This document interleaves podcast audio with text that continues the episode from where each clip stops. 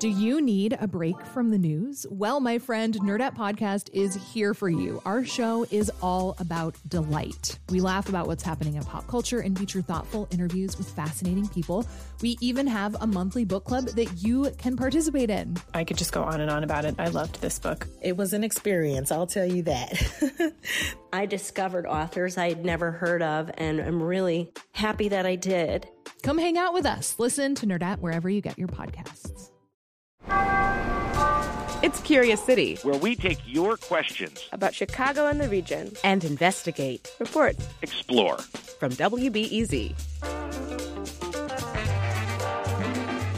Hi, I'm Chloe Prasinos. Curious citizen Erin English Bailey had a healthy fear of tornadoes as a kid. She grew up near the northwestern limits of Chicagoland's sprawl, and she remembers when the tornado siren would go off. There were plenty of times where I was in the basement with my brother, like waiting for the sirens to stop. Together, they'd sit there huddled in the basement, and Erin's imagination would get away from her. I was afraid of cars flying through the air and our house blowing out, you know, our roof blowing off. Years later, Bailey moved to the big city. Suddenly, people were just like, whatever. They were just really blasé about it. I'm like, oh, that's not going to happen here. And I thought, why do they think that? Why do they think that? Has a tornado ever hit Chicago? Bailey never placed much stock in the urban legend. She thought weather patterns are weather patterns. It shouldn't have anything to do with how many people live there. Well, the village of Oaklawn was hit by a devastating tornado in 1967. Now, I know what you're thinking. Oaklawn is a far flung suburb, come on but it's right on the city border, sandwiched between the neighborhood of Beverly and Midway Airport. That same storm even hit the south side of Chicago. It tore across the Dan Ryan Expressway during rush hour, tipped a tractor trailer, and then spun out over Lake Michigan. But in Oaklawn, the memory of that tornado is still very alive. You're about to hear a few different things. You'll hear archival newscasts from that day, as well as the voices of three people who survived the storm. And you'll hear the actual sound of the tornado ripping through Oak Oaklawn. 5:26 p.m. Oaklawn, Illinois, April the 21st, 1967. I was home from Nam, Vietnam for 6 days when the Oaklawn tornado hit and it hit. When I remember that day, I still can remember a physical feeling of electricity, like on my skin and all over my body. When they say your life can change in a split second, it can. And it does. We couldn't help but notice the sky out the window. It was green, it was puffy, it was churning. And I remember my mom saying, Ernie, look at that the sky. The whole sky was just black and whirling. Our ears popped. And the trees were going crazy. You saw the leaves turn upside down. And then it got very quiet. You could almost hear a pin drop. That's how calm and quiet it got. And there was a stillness, a stillness that I haven't felt since. And then you hear the roar, and you look out and see this big black funnel coming at you. There's definitely a funnel cloud. Now it's turning in a twisting pattern. It is turning in a twisting pattern. Oh my God. Oh, it's green color. It's green color. It picked up something on the other side of town. It's going over. And it sounded like it's like a, a freight, freight train. train coming through. And The rain stops. You felt the living room start to shake. Boom. Boom. It hits. All we had time to do was react. My dad ran to the dining room window and said, Everybody get in the basement. And I stood out and watched it. Everybody else was hiding. I came out of a war. What can hurt me? Oh, my, I'm right in the middle of a war. I can't do that. Whoa, whoa. Picked up a car and put it on top of another one. There were four of us trying to huddle under this counter, so we were all shoulder to shoulder. So we held hands, we were in a circle, and I th- pictured myself dying. I pictured the house falling on me, and I pictured myself in a grave. The top part of the house just sort of exploded outward, and things went everywhere. I just remember a lot of chalky sawdust in my mouth. And basically, I was just in so much pain and shock, I just blacked out. And we started saying the Our Father. I woke up, Our Father who art in heaven, not being be able to name. move. I was kind of pinned by just debris, just things that had as it is landed on me. Heaven. Give us this day our daily I was bread. trying to scream us to let trespasses, as we somebody know I was there. against us. Nobody else responded And but my dad. into And my dad said, deliver us from evil. Stop screaming and start praying. Amen. We're reporting to you from an emergency telephone mobile unit. We've just taken a walking tour of part of the of this community which has been devastated this evening by tornadoes. We walked between 91st and 93rd Street on Cicero Avenue. It was like something out of a film on Berlin during World War II.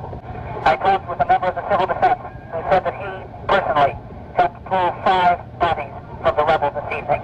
Five dead bodies. He also helped pull out others who have been taken to hospitals and who are alive.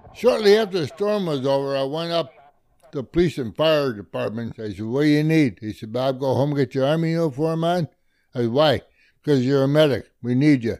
The next thing I remember was waking up in the hospital. We, I still didn't even understand then what had happened. The hospitals were so crowded. We bring a patient in, find a cot. Okay, we'll be back with another one. There were roller skates. We didn't under, we didn't realize that the roller rink had been hit. Several children were killed in the storm apparently died in a roller rink at 93rd Street and Cicero Avenue when the tornado leveled it. Only 10 of those taken to the temporary morgue have been identified. It was like a war zone. People were walking around literally dazed. Just gazing, just staring, blank faces, or they were crying. So much crying. We left the aura midnight of a tragic day, and we went into another day in Chicago, one which we hope will be much, much better. But only one headline.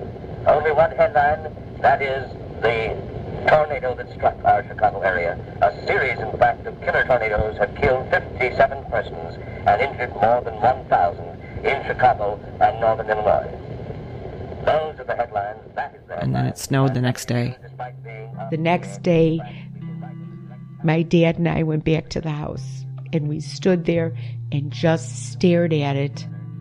It looked like a war zone with snow on top of it. Very calm and quiet. I can remember looking up at my dad and he was crying. And it was like, this was my house and it's gone.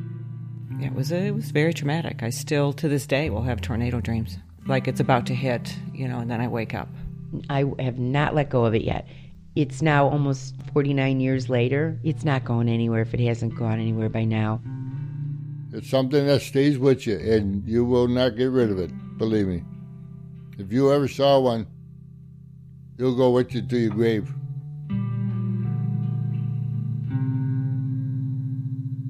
That was Jody Marnaris, Patty Ernst, and Bob Philbin. To this day, people in Oaklawn say that the tornado of 1967 is the defining moment in the village's history. And remember, Oaklawn is literally next door to the city. This storm was the deadliest tornado ever to hit the Chicago area. 33 people were killed that day, 500 were injured. Let's look at this idea that a tornado can't happen in Chicago. The urban legend that curious citizen Erin Bailey referenced in her question, the survivors of the 1967 tornado, they had heard it too. Here's Jody Marnaris. The first thing I think of when I hear people say, "Oh, it can't happen here," and they sound like they know it all, I sometimes I do just take a deep breath and I just figure it's not even worth discussing. Other times I do. Bob Philbin puts it more bluntly. I heard it a few times, and I thought, uh, man, are you a fool? Just look back in your history books not too long ago. So, what are the arguments that Chicago is protected from tornadoes? Well, there are three, and they are all false. Let's myth bust real quick, shall we? Okay, myth number one Lake Michigan protects us by acting as a bubble or a shield. Well, at its best, the lake has a negligible influence on the path and intensity of a storm. If a big storm came to the area, the lake would do nothing to deter it. Myth number two tall buildings create a buffer because they're so tall and close together. No, that's crazy talk. If a tornado hit downtown Chicago, the buildings would probably remain standing, but all the glass would break. Imagine tons of broken glass blowing horizontally at 100 miles per hour. A huge danger to anyone in the streets. And even if people weren't hurt, it would be an economic disaster. So, no, the buildings don't protect us. And the third myth has its own name the urban heat island effect, which is an actual documented phenomenon. You may have heard of this. Here's the idea urban areas are mostly paved slash dark colored surfaces. Those surfaces heat up faster and hold heat longer than natural vegetation, so cities are hotter than rural areas. Some people think, mistakenly, that Chicago's heat island effect would cause an approaching tornado to rebound and skip over a major city. False.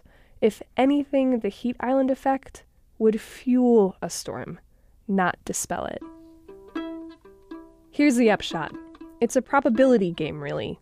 Tornadoes are rare and have small paths. Urban centers are small targets compared to the great expanses of the rural Midwest, which is why you hear about tornadoes happening out in the countryside more often than you hear about a tornado destroying a metropolis. That's not to say it won't happen. So, despite all evidence, history books and science books alike, why does this myth that Erin Bailey asked about persist? I can only speculate. Here's my theory. Many Chicagoans think that the story of a tornado is a rural story, we picture a funnel cloud ripping through a cornfield and busting up barns. Our city doesn't look like that. We've got concrete and glass to protect us. We're removed from nature, and so we assume nature won't visit us.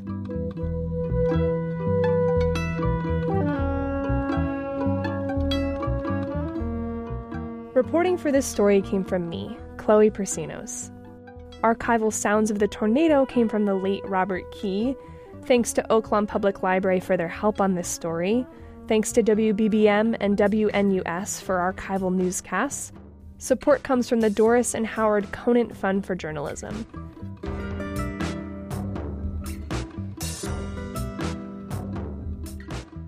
Hey, this is Jesse Dukes, Curious City's audio producer. We first ran this story in 2016. Since then, there have been two tornadoes reported in the Chicago city limits. They were weak and there were no casualties. There have also been several tornadoes in the region. And so you know, if a tornado is approaching, the safest place is inside a sturdy building, away from the windows, at ground level, or in a basement. If you're in a car and can't get inside, stay in the car and duck below the windows. Or if there's a ditch nearby, you can shelter there. Don't shelter under an overpass. The winds can be even worse there. Thanks to meteorologist Victor Gensini, the University of Illinois, for his myth busting expertise.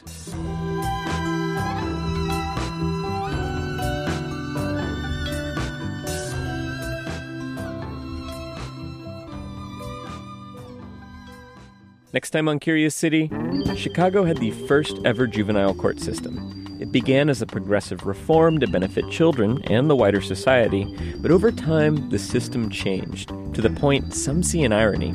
It's a funny dichotomy. We were the leader over a century ago, and now we're we just need to change some of these policies to catch up. 120 years of juvenile justice.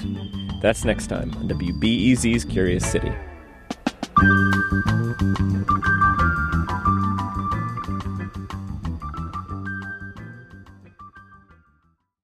Before we start the show, we here at Curious City want to let you in on a little known fact about WBEZ. 89% of all our funding comes from community support, including contributions from curious listeners like you. If this program has changed how you see Chicago, please consider supporting this program at wbez.org/curious. Thank you. At a time when information continues to come at us faster and faster, sometimes you need to hit pause and rewind. NPR's Throughline takes you back in time to the source of the news stories filling your feed. Find NPR's Throughline wherever you get your podcasts.